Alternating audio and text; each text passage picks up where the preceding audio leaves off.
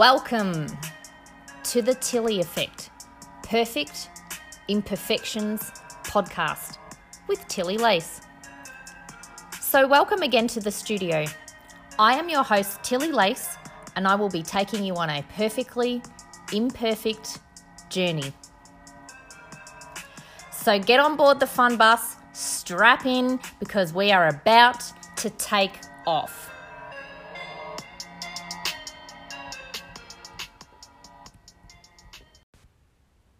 Oh my gosh. Hello, everybody. Hi. Hello, hello, hello, everybody joining me today. I'm a little excited if you can't tell. Um, I'm going to share something with you. Um, it's kind of the majority of my life in rolled up into a little ball and I've constructed it into this story for you. So I am going to share, and I hope that it resonates with you in some way um, for you to realize that you also have a story and that you can feel proud about your journey, even um, the downsides. So, my downsides are pretty much my upsides now. So I had to go down those paths, the ones that I classified as the negative ones and the ones that I didn't want in my past to get to the upsides, which are now basically all intertwined into one. So I've now constructed this story for you. I am going to share. It is titled How a Glass Jar and About 200 Buttons Built My Future. Ooh, excited to share this. Okay, here I go. first, first, I need to get myself sorted, and that's okay. Imperfections are welcome. So, I wanted to share with you how I became successful just by being imperfect. And what I mean by that is I become so perfect at having imperfections that I decided to use this as a major tool in my life to grow and eventually turn into a job. Oh my gosh, Becky, look at her butt.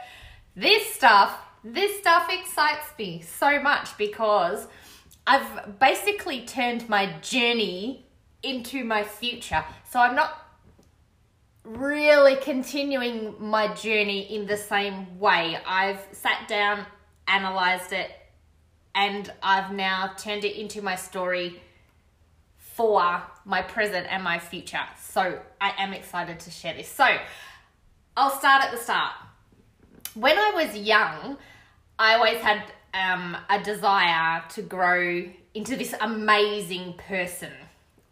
What that meant to me at the time, I had no idea. But I can tell you that ball of magic festered in me year after year, and it got stronger and stronger. And it all started with a glass jar and about 200 buttons. Let me share. I was always creative from as far back as I can remember. When I was about six, I think I was about six, I was quite young. My mum used to work at a fabric store. I used to love going in there when I was little. It was so fun. It was so exciting, and I felt it felt like a big playground. One that I could hide behind massive rolls of fabric and look at all of the pretty things, all of those sparkly things that us girls just love. It was a little girl's dream. When I was little, my mum used to give me a jar of buttons and I would play with it for hours. So the jar of buttons she had was um well bits and pieces of stuff she'd collected over the years or she'd bought or she used to sew so she used to make stuff and she'd somehow accumulated this quite a big jar of buttons.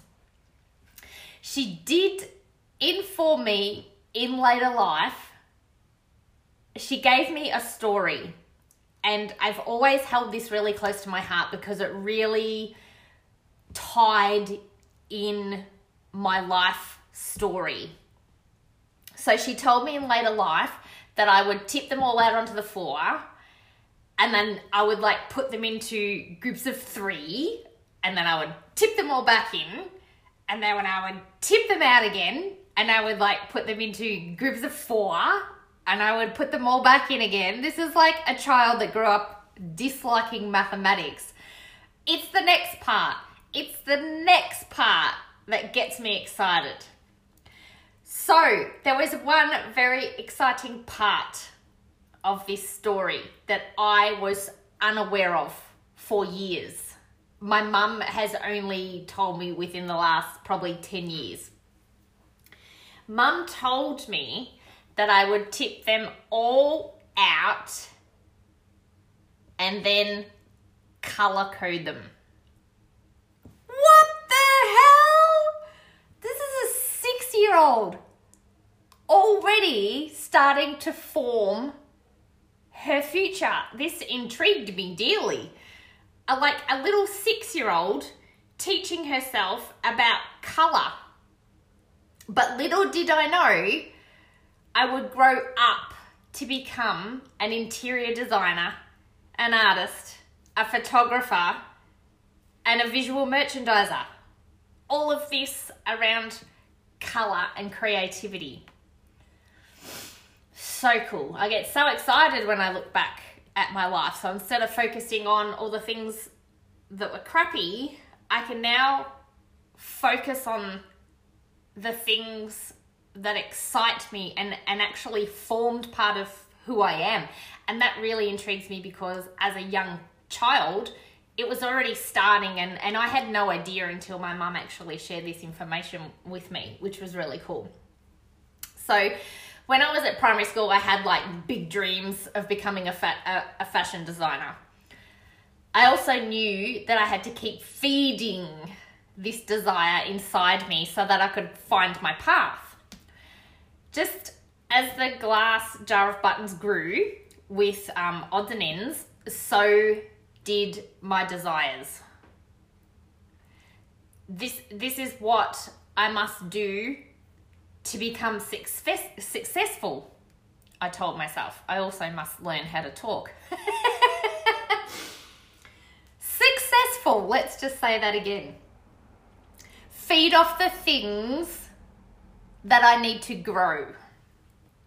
Okay, that's powerful. Write that down, put it on your jotter. I worked as a colour consultant and an interior designer for many of my working years, and I did have a lot of fun doing this. After such time, I, I did, however, start to notice that things were becoming stale for me. I got bored. It, and this is why. Everyone was doing the same color palettes. Because they became scared of color and what other people thought about their surroundings. So, when I used to work in a paint shop, we had an ongoing joke about this. We used to call it, this is when I was a color consultant, we used to call it 50 Shades of Grey so I'm sure that you can relate to this. You were probably through that period as we all were, and this came after the brown and coffee phase, of course. And it's it's still here. 50 shades of grey. Um, but what really concerned me is that people started to live in their own homes, in their own sanctuary for other people This makes no sense to me whatsoever. It's your home. You put things where you want. You, you don't dress it to impress other people because how often are other people there? You live there every day. You know, like have it how you want it. It's a little bit of a different story when you um, when you're reselling the house because you are showing it to um, potential investors or buyers. So therefore, you do have to meet their demands. But whilst you're living in this environment, it's yours. So, so put the things around you that you love and that and lift you up in energy because this is the inside of your house is like a hug, a big warm hug. And I love that. Anyway, this really put me into a spin. How was I supposed to fulfill my purpose if clients had gone numb? To colour, I mean. I would often look at the psychological approach behind the decisions that the public was making and simply ask myself, I wonder why these people are scared of colour like I I asked myself this question all of the time. I just didn't get it. So, I did some research and found that people did like color. They just didn't want to be surrounded by it. So, in their homes. Because it's harder for them to change the decorative space of their home and then obviously the cost. So if you go and paint, say you went and painted your whole house red, and then in six months or 12 months' time you hated it, which you wouldn't do, I'm just using this, this as a concept, and that you hated it, obviously there's going to be time involved and there's going to be money. So this is what I found out. Not that everyone wanted to paint their house red, but it became an effort to inject colour into their homes. So I thought, what about if people were to wear colour? You, you always feel amazing in colour, and colour psychology allows people to dress in whatever mood they're in, and you can express through colour. Yes! That's it, I thought. This is it. This is my aha moment. I thought, I think I've figured it out. Okay, so people don't want to be surrounded by attached color, but they're okay to have it possibly in fashion form where it's flexible. So, this is what I set out to do. This way I could change the world and get everyone comfortable with color again in such a way that they can have diversity and changeability upon any mood they need to carry. How cool is that? I don't know if you're excited as much as I am, but that stuff excites me. So I thought long and hard and came up with a strategy. I will create a website where I can offer some crazy fun fabric designs and put them onto clothing so that people can dress up crazy fun pair of leggings. They can dress up the leggings, they can dress up dresses, they can dress up tops, or they can dress them down depending on their mood.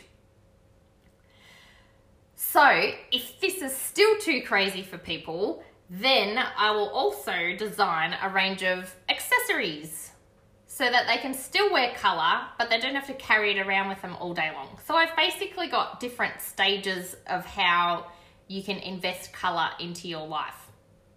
So I, I set off, I created my website, it looked amazing. I spent so, so, so, so, so, so many hours I cannot even thousands. I cannot even probably. I never counted, but it'll be in the thousands. Thousands of hours and several years creating and adding to my website. And then I ended up realizing I had no idea how to drive people to my site. so I'd gone to all this trouble and created this beautiful website and I literally have no idea how to drive people to this site. I didn't have a lot of money to pay somebody to do things like my SEO or anything like that.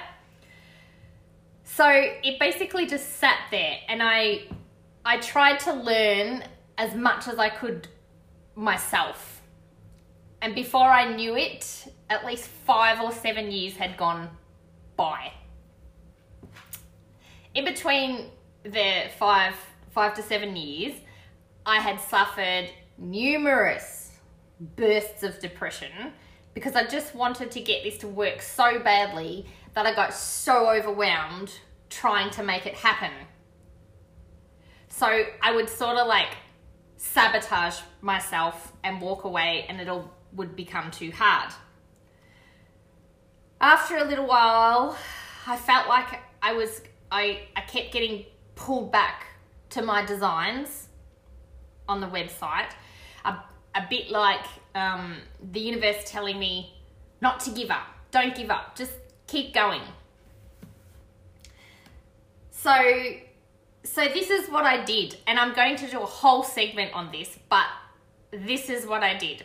So I started to map out where I wanted to go with with this whole thing.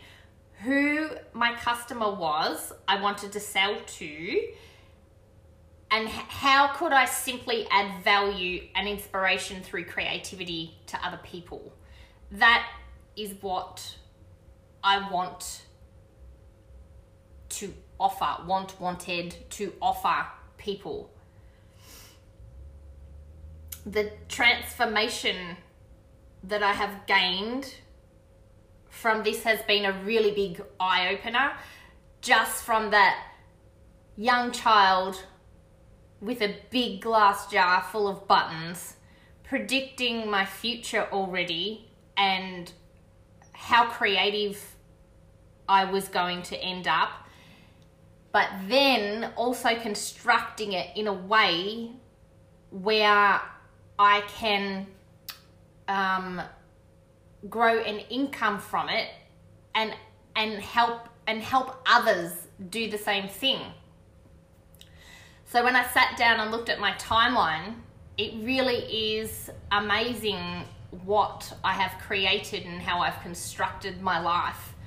Um, whereas in the past, I would often focus on, um, you know, the bad things and how that didn't work and how I was sacked from that job and how I was made redundant here and how I was ganged up on and how my ex relationships treated me so bad that, um, you know, le- legally it could be passed as as illegal. Um, you know, there's been some some some things in my life that I can classify as horrible, but the thing is that all of those people that came into my life through any of those situations have helped me in some way get me to where I am now and will continue to help me get to the person that that I'm aiming to be in the near future. And I'm not saying I'm unhappy with myself now, I'm saying that my near future holds um, everything, all of my desires. So I know how hard I've worked, even like as a child, not knowing that I was doing that. And I think if you sat down and had a look at your timeline, and pulled out all the negative things and actually had a look at who you were as a child and an adolescence and an adult and who you are now and where you want to be, you will see a pattern. It's very, very clear. So I just wanted to share that with you, a little bit of a quick one today, um, because it excites me. It, it excites me from start to finish. And when I'm having a crappy day, because I'm not gonna lie, nobody's happy all of the time. But when I'm having a crappy day, I simply look at, back at that small child that has paved the way to the future of my desires.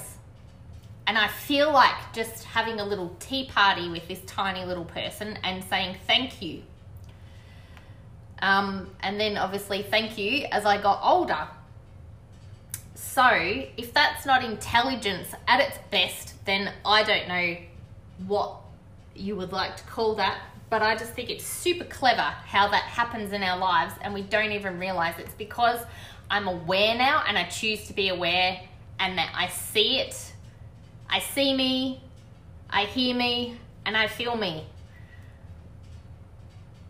That's pretty powerful stuff to me. I'm just going to sit in that space just for a few seconds. La-di-da, di-da-di-da-di-da. Need some elevator music. So, my life is so full right now and only going to get better with overflow. There's going to be stuff going everywhere. I'm going to need a mop and paper towels. Perhaps you could be the one that can return the favor and bring bring those to me. I might need them soon. anyway, thanks heaps for listening. I hope that uh, guided you somewhere there for a minute. Um, so until next time, uh, in the near future, when I share with you how I worked out how to get to that space, is also very powerful and one worth listening to. Don't forget, bring your jotter. I love jotters. Jotters are the best. Okay, have an awesome day. Doodle.